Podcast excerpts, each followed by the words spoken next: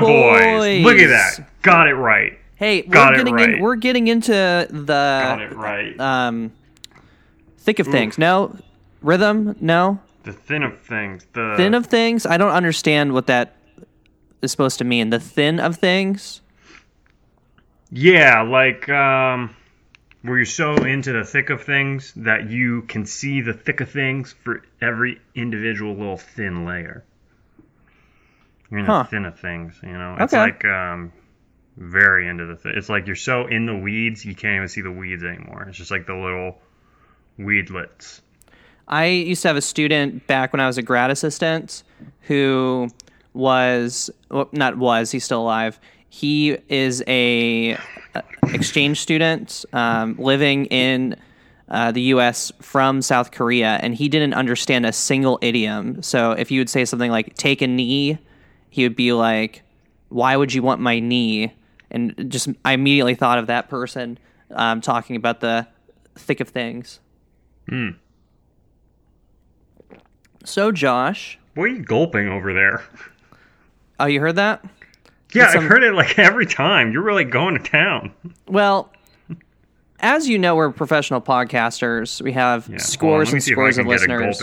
Can you here? I'm gonna try and gulp like you. Okay.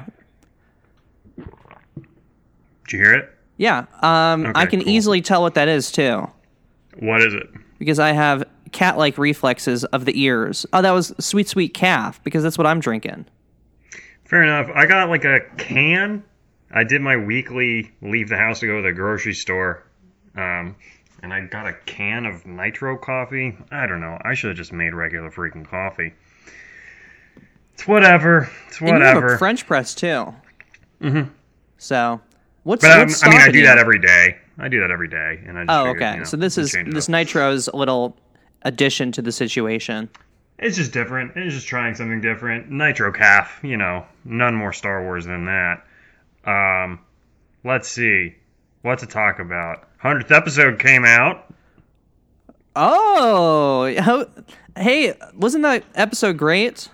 Wasn't it? Wasn't it? Now, Pete, I know you don't want to know when between last episode and this episode that episode releases, and we are recording this maybe before that episode releases. Who knows? You want it to be a surprise. Yeah, So I wanted to be a surprise. You want to you want to step away um, and give me like thirty seconds with the listeners here, real quick? Yeah. Um. Just oh, announce yourself when you're coming back. I don't Oh, want what's to ruin. what's that, Chewy? Oh, you want to take a walk for thirty seconds? Are you going away? All right. See you, Are you, listeners. are you away? I I haven't even I haven't even started editing the freaking thing. It's supposed to come out tomorrow. I haven't even started. It's like two hours and forty five minutes long. I said it was gonna come out on Monday. I haven't even started. It's so long. I haven't even loaded it up. Two hours and forty. It's so long. It's so long to listen to. You have any idea how hard it is to listen to us? You, I guess you do. Think of right now, but plus Pete, two hours and forty five minutes, and you gotta listen for like Pete. And I'm back. Hey, what's up, So, Josh? I'm sure you guys loved it a lot. Oh, and we put a lot of time and effort into it too.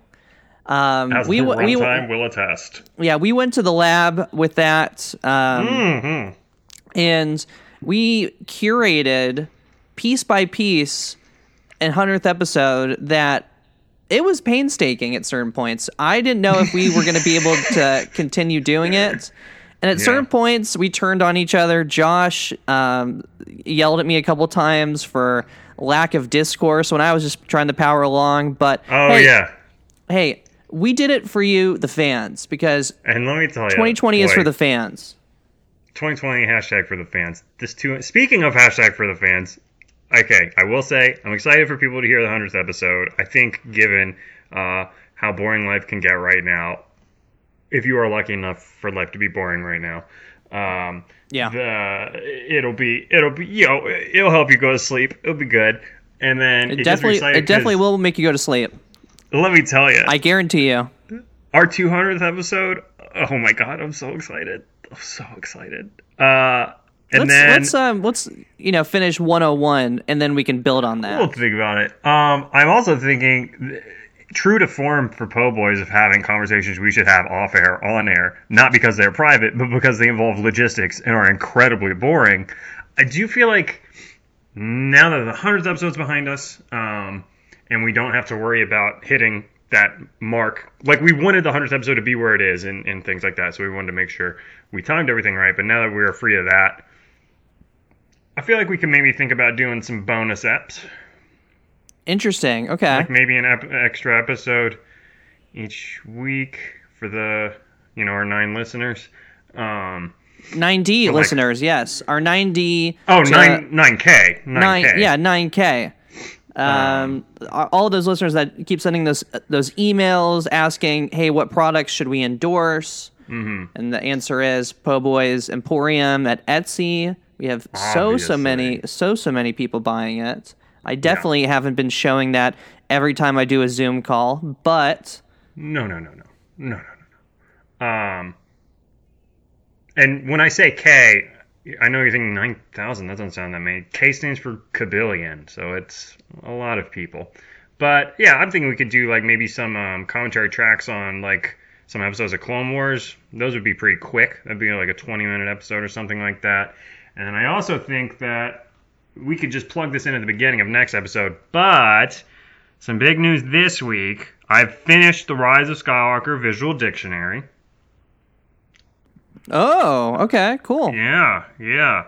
Um, I stand by my my past observation that it is Pablo Hidalgo has done uh, such a fascinating job with like really a very small uh, microcosm of fiction where it's like nonfiction fiction.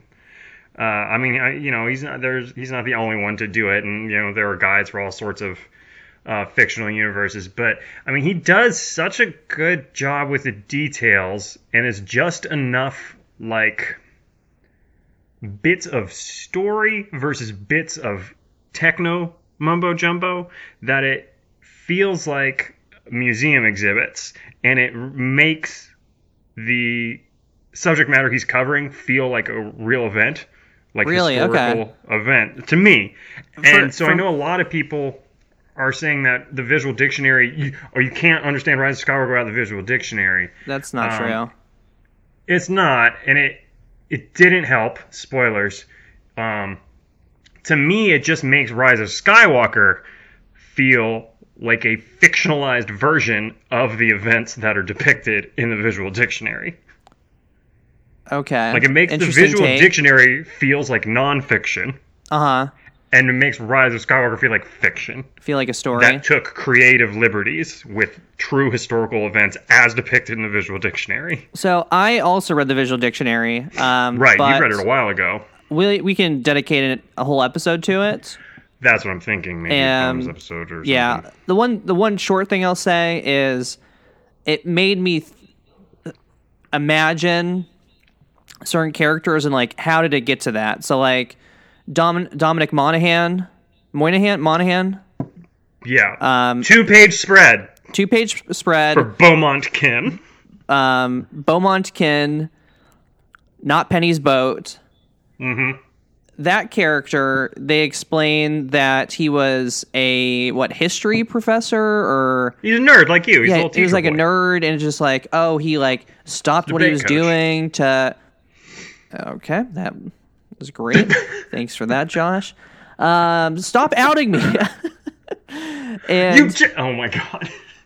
and he you know sees this coming conflict coming um, Mm-hmm. he tries to throw his expertise in which is just like really being a history teacher is going to have some effect in this Right, Um, but they do like he knows he has some knowledge of Sith. He's like an archaeologist, I think. yeah something like that Um, and this because there's also it might seem like we ahead. don't know what we're talking about but this is all teasers for our episode on the visual dictionary yeah. I was thinking, you know, at a minimum, we could each pick out like ten interesting things from the book or something we liked and talk about that. certainly not a, certainly not a hundred no. no Uh, no, I love Pablo Hidalgo. I don't know that I could pick out a hundred things in the book. Um, but I mean, yeah, just the idea I like that the the, font phrase color. Sith Eternal was never even. the Pablo's a great movie. name. Oy. Pablo Hidalgo's a true gem. Um, so Rise of Skywalker is out on Blu-ray. uh, I ordered it online. Okay. and had it shipped. I got it a, a few days late, but I was I had it for the weekend. And on Friday, uh, I watched I watched the movie for my third time. Um, I watched it opening night and then opening day. I got mad at it opening day, and then I never went back. Um, and then so now I've read the visual dictionary. I rewatched the movie Friday morning, and I have decided. Uh, if you follow me on Letterboxd, you perhaps already know this. That for the duration of this quarantine, that we're all um, participating in, I am going to watch that movie once a week and see if I get Stockholm syndrome. I'm going to watch Ep Ix, if you will, uh, once a week and and see how my relationship with it changes. Um, Okay. in the past, my opinion on on films and stuff usually softens as I grow more familiar with them. Um, the most recent example I can think of, which is a little different though, would be Avengers Endgame, which I immediately liked, but did not immediately love. Um, but then through subsequent viewings grew to love. So it changed from like a four star movie to a five star movie Interesting. Okay. and, and you know the la- the last time I watched it, I was like, yes, this is this is a five star movie, and a big part of it is that there are so many little moments in that movie that are so profound to me, and that that really is kind of you know once I get more familiar with the movie, and there's smaller moments that kind of snowball and really make me love it, and so I I am curious how fond I will be able to get of of Rise of Skywalker wa- uh, watching it once a week. I suspect that I will end up um, regretting making this decision. I will learn to like it a little more, and then I'll learn to hate it more than I ever thought imaginable, and then probably learn to tolerate it. Hey, and then you're providing be able to go content for the again. pod. That's that's the that's the most Yeah, important thing. and my and my Letterboxd followers, Jay Dickens on Letterboxd, everybody. Um, so yeah, I've got That's I've got mine. that on. I think Gears is just your name, maybe. Um, let's Um, see. Lifts all the weights, Yeah, that's the one. That's the one. something one. like that. Yeah. Oh, Um, mine's Pete Susko. yeah. There you go. Back, back during my phase where I was like, it's not Peter anymore, it's Pete. I'm more personable. Dude, I can't. I don't. I never call you Peter anymore. Yeah. Like when I'm talking to our mutual friends, all of whom call you Peter because that's what you've gone by the entire time I've known you. Yeah. But for the melody of our stupid theme song, I shortened it to Pete because it sounds better for the theme song. Uh-huh. And I only call you Pete. And I'll be talking to people like, "Oh yeah, me and Pete." And like, "What- who are you? What are you talking about? I don't know if this is for Um, you, you know, going from Joshua to Josh, but I find that Well, I was people never Joshua. Okay.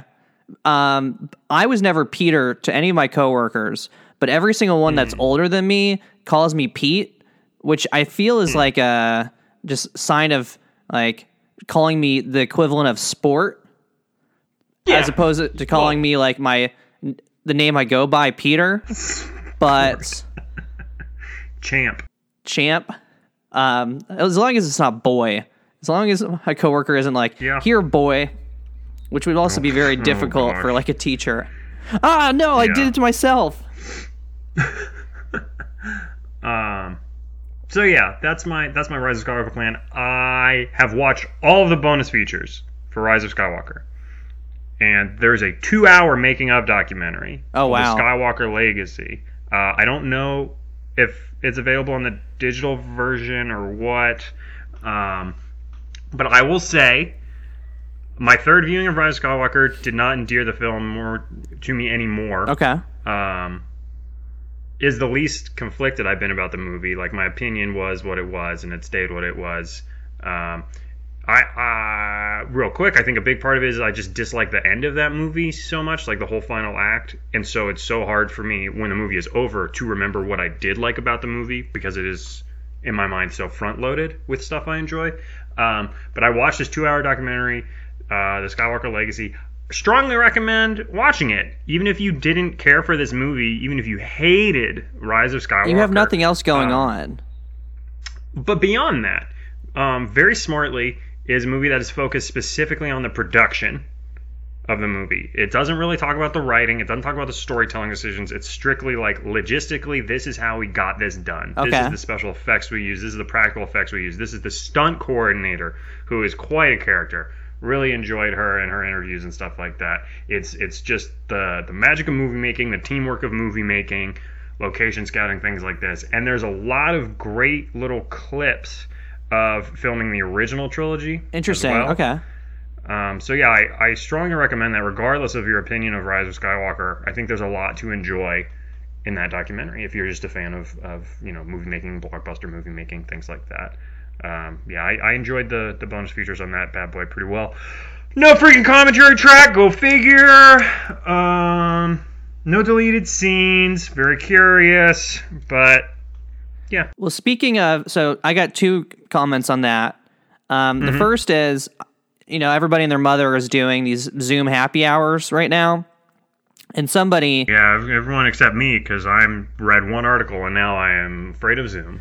And so people are doing them, and somebody asked me, like, hey, what are 15 things you like about Rise of Skywalker? And then I got to nine, and I was like, 10, 11, 12, 13, 14, 15, and I'm done. But you like them. I do like it, but I was trying to say 15 things I liked off the top of my head. And I was like, oh, wow, I guess I can't really do that, which is it's also difficult to, you know, think of. I mean, you're on the spot. on the spot. Um, Yeah. Josh, I what feel like I could. Um, Go ahead. What did you think? Did you enjoy or have a negative opinion or ambivalent about the "Be with Me" scene at the end in the last act? Uh, it still doesn't grab me. Really? Um, Okay. I really, I really wish it did because I know that it is very effective for you, and I can empathize in terms of I know scenes in other movies that I love have that that, sort of effect on me, and so I. I feel like I have an idea of the feeling you get, and I like that feeling, and I know movies I can go to for that feeling. Um, I just don't quite because of the context in which it's happening. Like I, I when he does the lightning on the, all of the ships in the world, and it's just like Infinity ships, Infinity lightning, and it's just like okay, and that just uh, takes me out of it Okay. um, Yeah. so much. Yeah, I, I really wish that scene worked on me more. Um, So my second, but it, it just doesn't so grab me. the second thing, and I posted this on the Po Boys Twitter account at Po Boys Podcast. Somebody Mm-hmm. did. They took the Colin Trevorrow um, script and they animated it. Oh yeah, I, have seen links to it. I haven't watched it yet. Yeah, it's only five minutes long, and then the rest Mm-hmm. of the five minutes are like how they built it, basically. And the animation Okay. is, you know, it's extremely basic. At one point, they're like, "Oh, here's a big space scene. Do we have the budget for this? No. Okay, that sucks. That's what everybody wants. Uh, move on." Um, so it kind of goes through each of the steps of the Colin Trevorrow leaked script. Although, is that official or that's just somebody that It's provided their I own and, and said that? I think it's about as official as it would get. I don't think Disney will ever acknowledge it. Colin Trevorrow has loosely acknowledged it. Oh, really? Without Okay. straight up stamping it, he has tweeted something to the effect of acknowledging it. The most interesting thing about it is, from my understanding, it would get rid of Darth Plagueis. It, um, in in in the um, in the canon because it's a, it like Palpatine's still dead. Um, Right. because who would ever bring back Palpatine? That doesn't make any sense. And Boy, then oh boy, let me tell you. it's Palpatine telling Vader, like, in the event that I die from you, oh, that's awkward.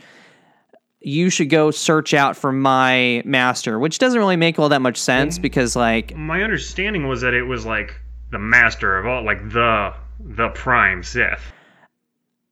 Like how I Okay. heard described was a Cthulhu style, like monster being. yeah, um, from my I've also heard it described as Darth Plagueis's master. interesting, okay, But this is how you know with leaked scripts. yeah, knows? and it's So- also so, like kind of gets like ignores the pa- the rule of one stuff. But you know, we neither of us. I've only watched the video, and neither of us have read Mm-hmm. the script, so we're just kind of speculating here. I'm sure to some. And we're gonna have to, unfortunately. Um, I got the Art of Rise of Skywalker book, which I'm very much looking forward to. I love those Art of books, but I gotta tell you, I already know similar, like in in Solo, in the Art of Solo Uh-huh. book, because it's very much about pre-production. right.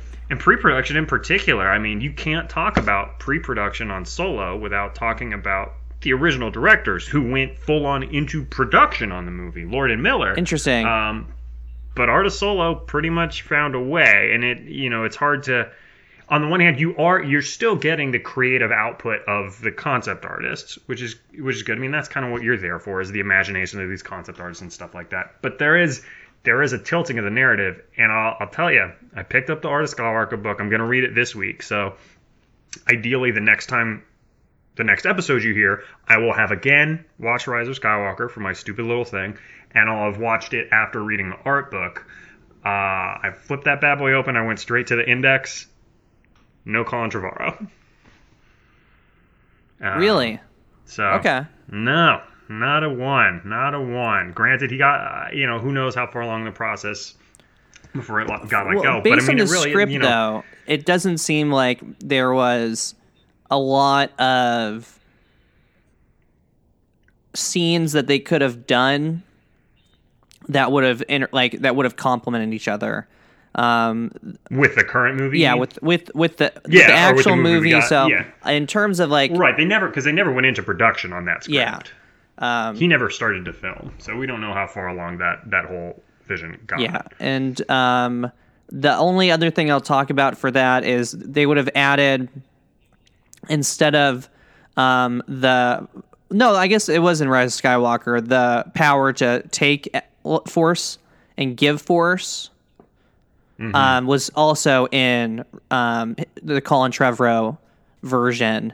It's just it was mainly taking force life. So they just did a bunch of scenes with taking force life as opposed to it's starting with Rey, you know, with the oh my gosh, I've already forgotten the name of the snake monster.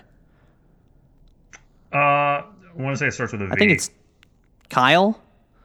Um so when she transferred oh Billum. Sorry? Billum. Billum. Um, So when they transfer, when she transfers her force life, you know, it sets that kind of into you know canon. Although you know they had done that in Mandalorian. Two spoilers, and this script would have just kind of taking it, you know, same concept, same theory, but from the taking life perspective, which is you know makes sense because it would have been from Kylo and the Sith, you know, take they don't give, Jedi give they don't mm-hmm. take, etc. Well, and it is of note that Colin Trevorrow and his co-writer still have a story by credit in the movie. They're still in the credits for the movie we got. Um, so, yeah. Um, were the writers for Solo, the original ones, were they also credited or were they completely removed? Yes. Okay, they were credited No, too. they were they were credited as well. I mean, you could, they, but again, much harder. You you can't get rid of their influence on the movie. They shot half the movie. right, right. you know, whereas Colin Trevorrow, um, you know, he, he only got to, into into pre-production on it and into into the writing phase. Um, Okay. So, do you have anything else, Josh? They they released some character bios for some of this um, Jedi High Republic stuff. I don't- Interesting, We can okay. get into that later. I think we're deep enough in that we should just start talking about the episode. Maybe Is that on StarWars.com? It's on StarWars.com. Okay, yeah, that's. Um, I will talk definitely be checking that out. another time. Yeah, yeah. So- I do intend to grab that book. this episode is we're, we're talking about today is um, episode Seven. seven, Season seven. Episode season seven. seven, the 228th episode of Clone Wars, titled "Dangerous Debt." That is not true. Sorry, the 128th. Sorry, the 228th episode, Yeah, and Peter I- I mean, and Pete. Headcanon.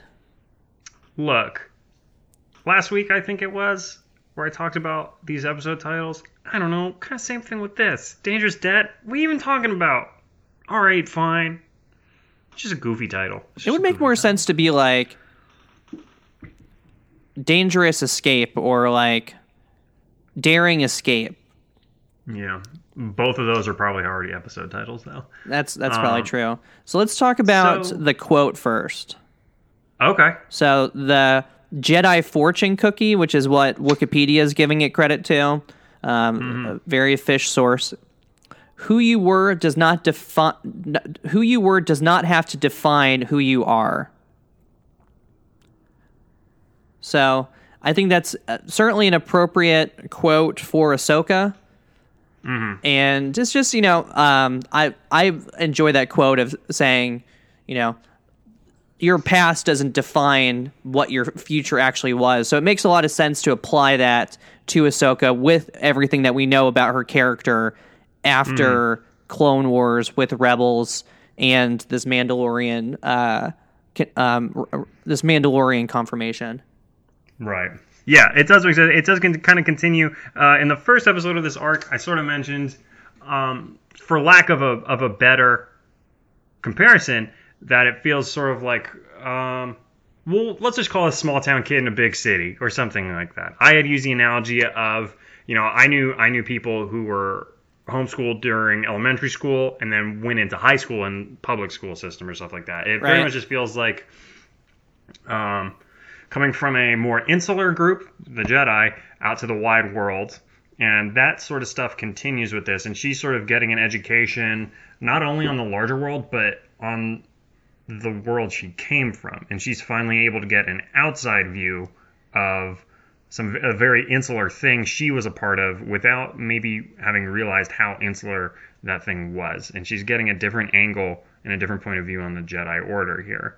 Uh, and we really get that driven home with this little um, the Martez kind of origin story Yeah. involving Pete's favorite Jedi, Luminara. I did Ruh-roh. not. I did not make that connection until I looked at the. Um, I didn't go back and watch that episode. Did you? Nor did I. Okay, no, so- I, I wanted. There's two episodes. I guess it would have been. Yeah, so to- Hostage Crisis, and then Hunt for Ziro. I think was a season three episode that took place after. Yeah. that. So to provide some context, it in the previous two episodes they say why the Martez sisters are orphans. Although I guess they're not really orphans at the point where like they're in their. You know what? I don't. I don't know what the. Uh, the Yeah, stat, not- the statutations are on orphans in Star Wars. Um, but basically, they explain that um, their parents died in a aftermath of the Clone Wars arc where Ziro the Hutt escapes, and then there's a Cad Bane frees him from prison. Cad Bane frees him from prison, and then there's this, you know, um, chase scene. There's a lot of um, mayhem and stuff like that, and then at the end, there's a ship that goes down, and Mm-hmm. it goes into a wall that the Martez parents happen to be on the other side of, kills them, and Right. then So they are collateral damage And- in Jedi escapades. Yeah, and then Rafa, um, Luminara Undul- Unduli, who's you know, um, a, Not named, but described. yeah, is is a fan favorite of, of the Po Clearly has to Boys. be her. Um, well, fan favorite of Pete. Okay, well, I don't know what this Luminara I, is. yeah, I don't really care about Luminara. I don't know. Okay. Whatever. Don't care. All right, that's um about as negative as you can get. Anyway, um, Luminara just basically is like, hey, trust in the Force.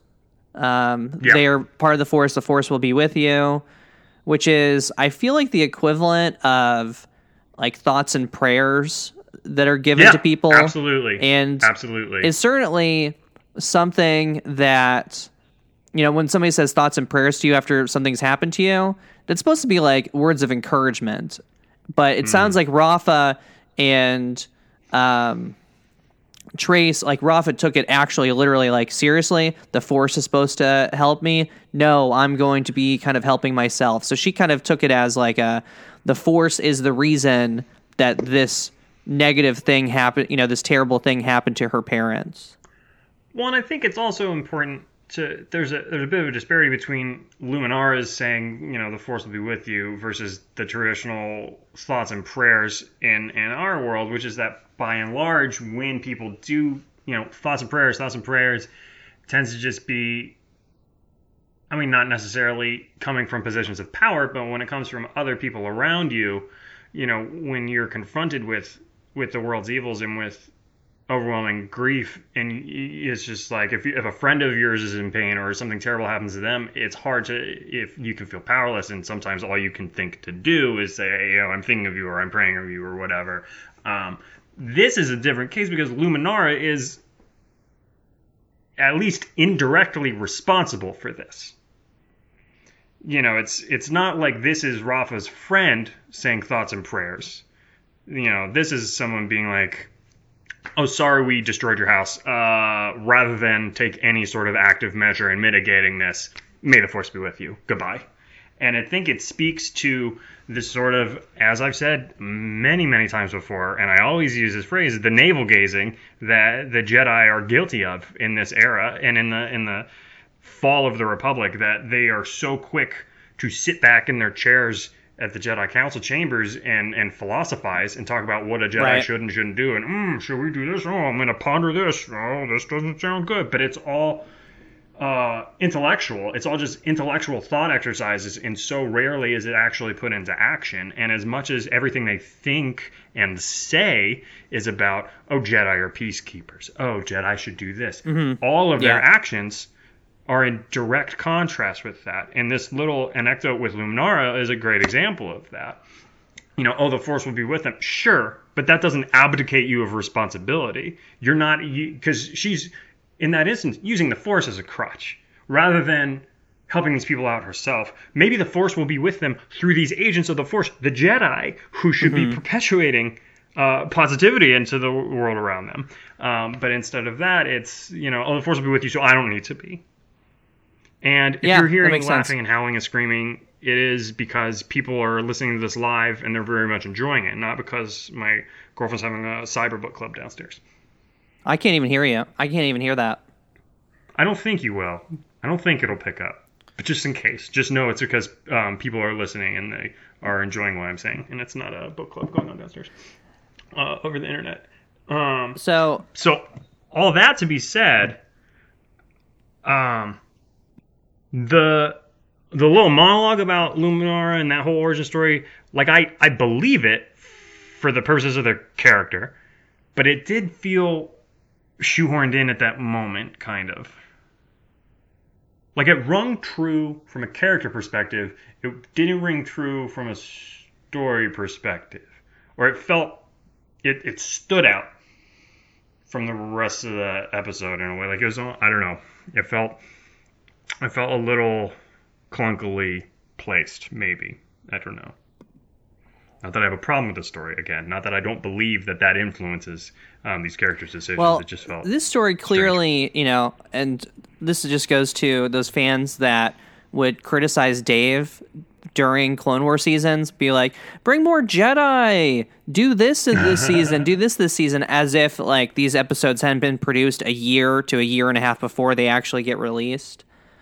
But if we had been watching this when we were both in college, I would definitely be like, "Where's the action? Where's the action?" And Yeah. this episode was like, I don't know, eighty percent, seventy percent, them just moving around, doing different action scenes, um, basically slaughtering like all of these criminals or not slaughtering them all. I've I have no idea.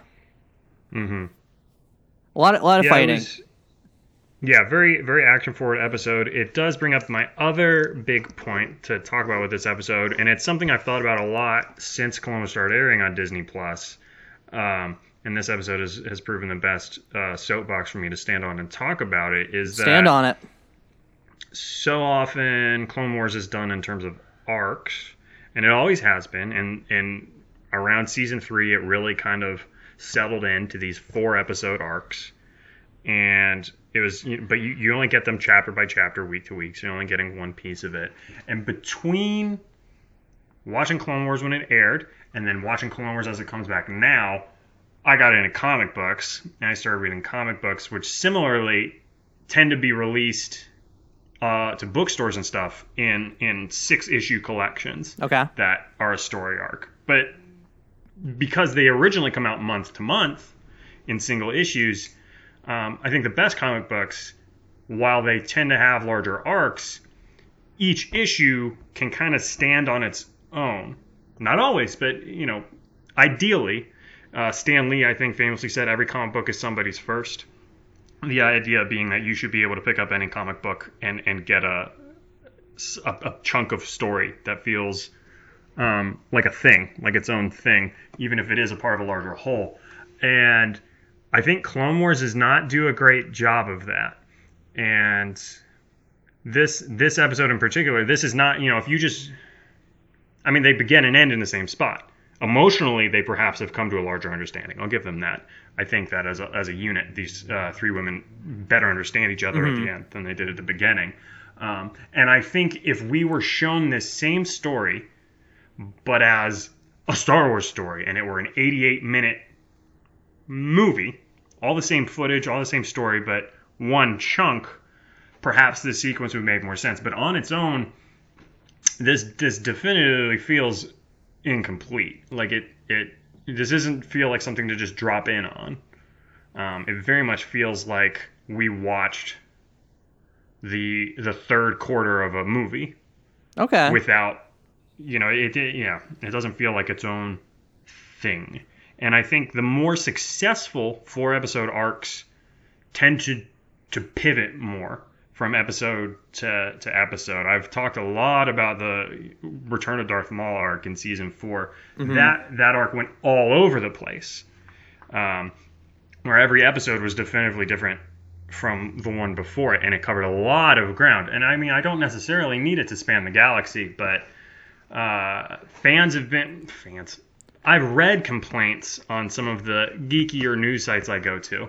Um, about this arc. Fitness and mag. I yeah, I can I can I can understand where where people are coming from with that. With this episode in particular, I didn't dislike the episode, but on its own, as its own entity, I don't know that it stands up. And it's not. I mean, again, it's not supposed to. Um, I'm so Josh to interject me... real quick. I'm I I mm-hmm. want you to at the end of episode twelve look at it from also a six episode arc perspective because or eight episode arc. Eight, ep- yeah, eight episode arc perspective because because they are officially kind of I got bo Yeah, well, and that's what I wanted to kind of transition to. We see that really cool mm-hmm. scene where as they're Man, escaping in the in the city of is it Oba Diah is is where they're at? I think so. Okay, so I think so. That Oba Diah is I guess the um, Pike's homeworld is mm-hmm. yeah the homeworld of the Pikes. And you know you're going through the streets of Oba Diah, which very very cool city, as just like a, an aside. And then we see mm-hmm. um, Bo-Katan, and that's she's is that Death Watch that she's she's not that's not that's not her helmet. She was Death Watch when she first when we first meet her. She's in. But Death the blue Watch. helmet is for House Katan? No, House Kryze. Is that what? Uh, Kryze. I don't. I'm not sure. I mean, she is Deathwatch. I think.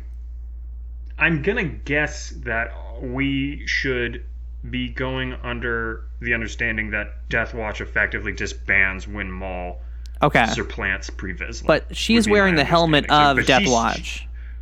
She has the same helmet she's always okay. had. Yes, her helmet does not change from when she's in Death Watch to. And then Death Watch, as far as I know, Death Watch is also the Mandalorians that are shown in the Mandalorian, like that the flashback. Right. Okay.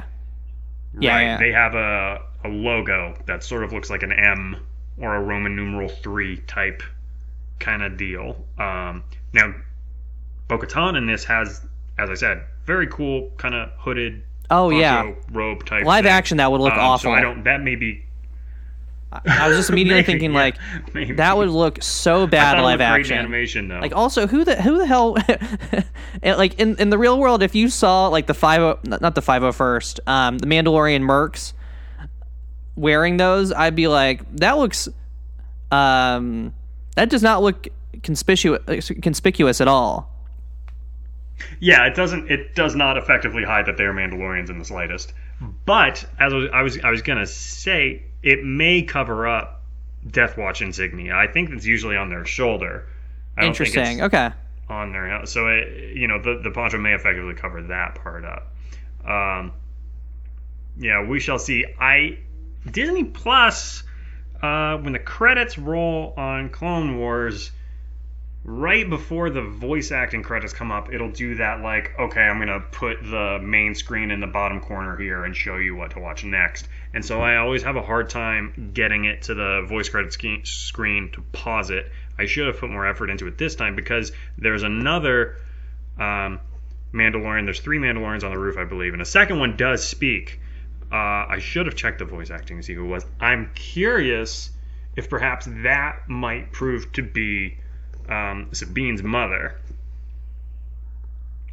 Oh wait, Or, the the know. vo- the voice in this episode. The se- the second voice. Oh, that was Katee Korkie. Sackhoff- Oh, Yeah. Korkie. Yeah. Great. Um, you know, uh, oh, um, Duchess Satine's nephew, Korkie. Yeah, fan, fan. Oh, God. uh, they're poisoning the juice boxes again, Pete.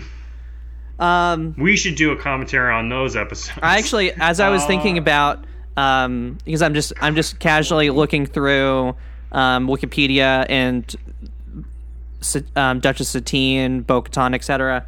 We could do an episode of the top ten biggest dweebs in the Star Wars universe. Because I think Korkie definitely is up there. Um, the bounty hunter that is in the that um, in the suit, in the robot not suit. in the robot suit. The the Mandalorian in um in, in the Mandalorian episode, the one that he helps on Tatooine. oh, yeah. Yeah, but don't you know that's that's that's that's an aside. That's an aside. Dork. And uh, I'm just gonna let everyone know. I've pulled up the IMDb for the episode, and It says it slaps. uh, This episode slaps. Miller Devar is credited as Ursa Wren. Wait, Ursa Wren. Ursa Wren, that's Sabine's mother. Okay, so interesting. Okay. Yep. So Yep. Ursa Wren is Star Wars Rebels. So there you go. My uh, suspicion has uh, become a reality. So that's pretty cool. Got a nice connection to Rebels there. I oh yeah, it says right here on Wikipedia almost, too. I I would almost put money down on that scene being new or Added. since Okay. the the um, development of Clone Wars started up again. In fact, I well, it, it basically would have to be. I mean, Ursa Wren is a character from Rebels. Um, But that's So- but also it's- pretty it's- it's easy cool to to do too, because it's not. Yeah, yeah, absolutely. Like I, I feel like, and this goes back to a comment my dad kind of made when I forced him to watch The Mandalorian.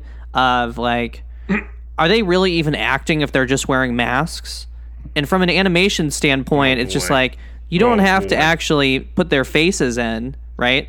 You're just having these kind of helmets. So as long I'm sure that there were two or three Mandalorians that were in the scene behind Bo-Katan, and Bo-Katan was the person that they wanted to have in the episode. So it doesn't add or you know take a lot of production time other than getting the um, Sabine's mom, that voice actor actor, to be in it.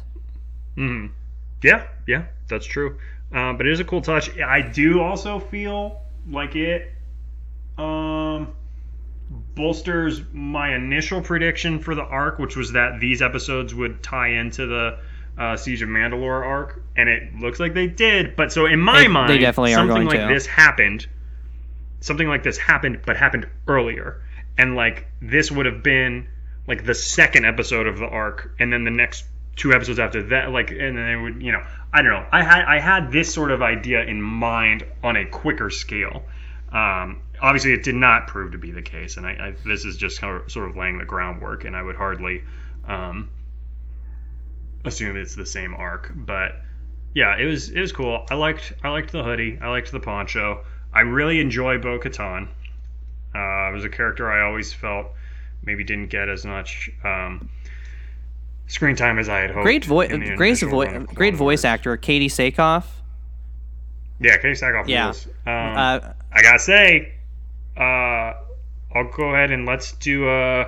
I'm gonna I'm, I'm gonna I'm gonna put a one minute spoiler warning for Mandalorian, Spoilers, spoilers, spoilers, quick. spoilers. and I'm looking and starting now.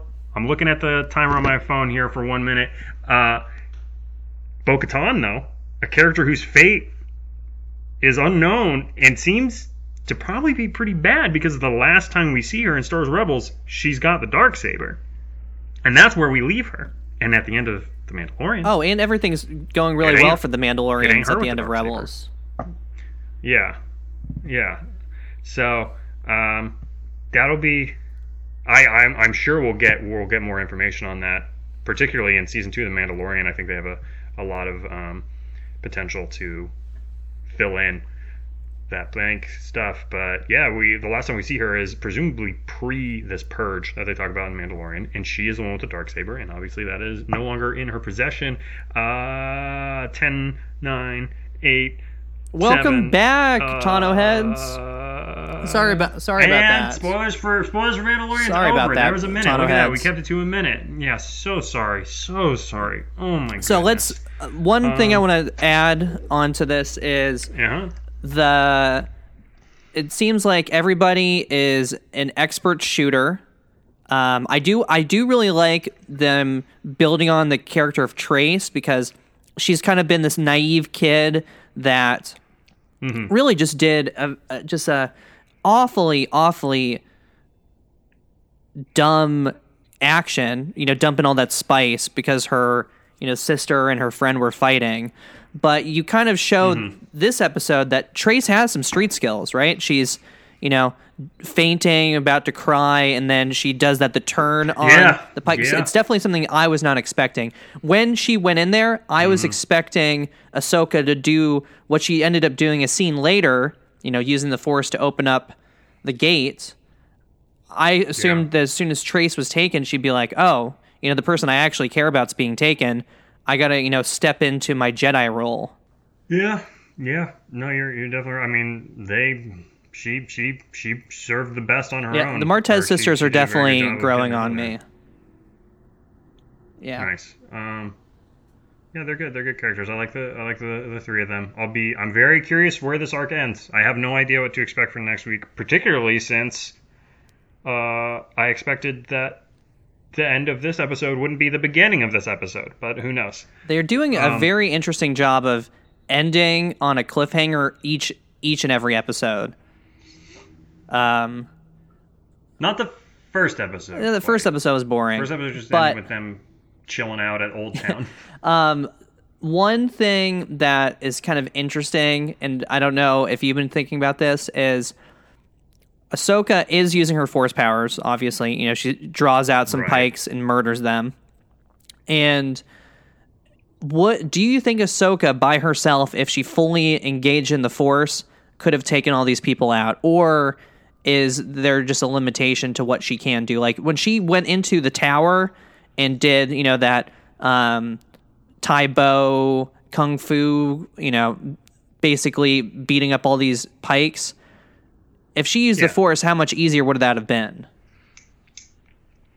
I think that if she were in full Jedi mode, she would have she would escape fine. I don't necessarily think that she would have to take on everyone there. I think she would be able to obfuscate and hide and uh, deter and you know espionage her way out of it.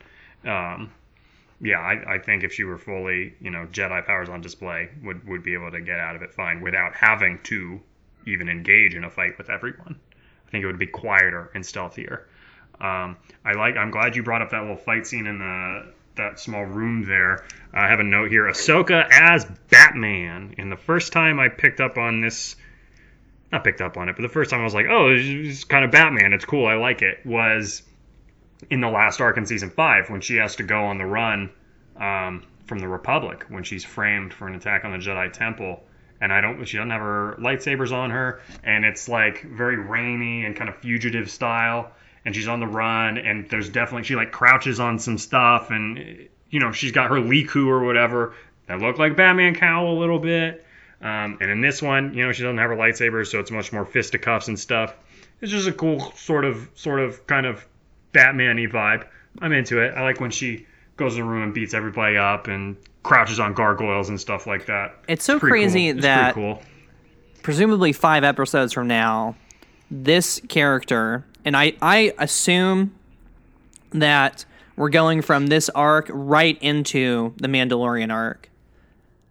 Mm-hmm. Is that this character doing this, you know, small time, trying to break out, not using her for- force powers to their fullest, not wanting Rafa to know that she's a Jedi, certainly, is going to be hmm. fighting Darth Maul in episode Yeah. 12 it's really hard to there's there's still this huge disconnect of like how how do we get from you know the small story of her just trying to help out these two sisters who you know have had a tough go at life to you are going to take on this former Sith Lord that we've watched take out multiple Jedi, you know, get the best of Obi Wan time and time again, etc. Hmm. Yeah, and I, I think that speaks to Star Wars, though. I think there's Star Wars as a whole does a lot of connecting small scale with large scale. I mean, you have something like Han Solo's debt to Jabba the Hutt, which, by all accounts, should be a pretty small thing. I mean, Han Solo is a small person in the scheme or the grand scheme of the galaxy. You know, he's, he's a, a small time criminal, and then you've got you know he owes money to a gangster. Um, but that that story ends up tying into the toppling of uh, an, an empire, you know. So I, I, I trust that they will be able to um, make that fit. I will say, um, we didn't talk about it too much on the episode, and I don't know that we'll talk about much now. There's like an International Women's Day video that Star Wars Oh, put okay. out, um, which for International Women's Day, which was I don't know a better part of a month ago. Um, if eh, I'm not gonna get it, it felt weirdly self-congratulatory a little bit. I agree that we should be celebrating um, women in fiction and, and female characters and stuff. It felt like Star Wars was patting itself on the back more than it should have, though, because I think Star Wars still has a very long way to come in that department. They've come a long way. They've come a long way. But come on, Star Wars. Like, there's more work to be done. Maybe don't congratulate yourself and just actually work on getting some women behind the camera, stuff like that. I off my soapbox. At the end of that mm-hmm. clip, there is footage from this last arc of Clone Wars that's coming up, this Mandalore arc, with Ahsoka in action. Let me tell you, I screamed. Oh, really? It's crazy. It was not. It was not small time. It I'll was just say it was that. more than it was It more was- than the them doing that like three second so far beyond beating up people in an elevator. Really? Okay. It was bananas. I screamed. Um, so I, yeah, I yeah. There's definitely some big scale uh, action coming up for sure, um, and it, it will be it will be curious to see how how this ties into that, and it will be curious to see how where we last see Maul within the context of this show ties into where we see Maul coming up in this arc because in canon there are comic books that kind of bridge the gap, but you can't depend on everybody to read freaking comic books. You need it on the screen. So I'll be I'll be curious how they explain away how he escapes from Palpatine. So that kind of Josh, do you have any Um, notes? I can tell you the episode title and the premise for next week. It doesn't really do Okay. a whole lot of spoiling. I'll just touch on the last note I have, which I hesitate to even bring up because I'm embarrassed and afraid that I might have missed something. Do we know where Ahsoka's lightsabers are? Does she have them when she leaves temple or not? Anakin offer Or does, does she- does Anakin offer her her lightsabers I think she or a like her braid? Okay, he I get he offers the braid back. But we know, I believe we know based on the promotional footage we've seen and the promotional images we've seen for the season that she has two blue lightsabers, and that was not the case. She had two green lightsabers. So I guess she doesn't have lightsabers. Yeah, I would assume that she does not have lightsabers, and Yeah. that we know Anakin and Ahsoka are going to get back together.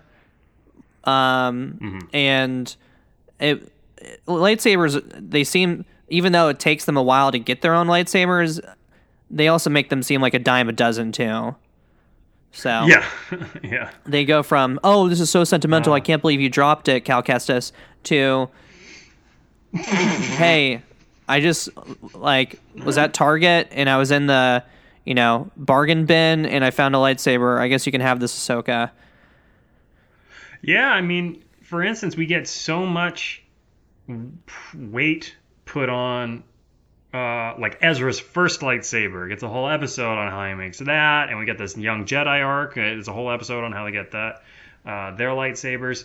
Then just Ezra just shows up with a second lightsaber. It's just like, oh, whatever. I've got a new lightsaber now. And for all of the pomp and circumstance surrounding the Skywalker Legacy lightsaber, particularly in the sequel trilogy, we have no idea where that one come from.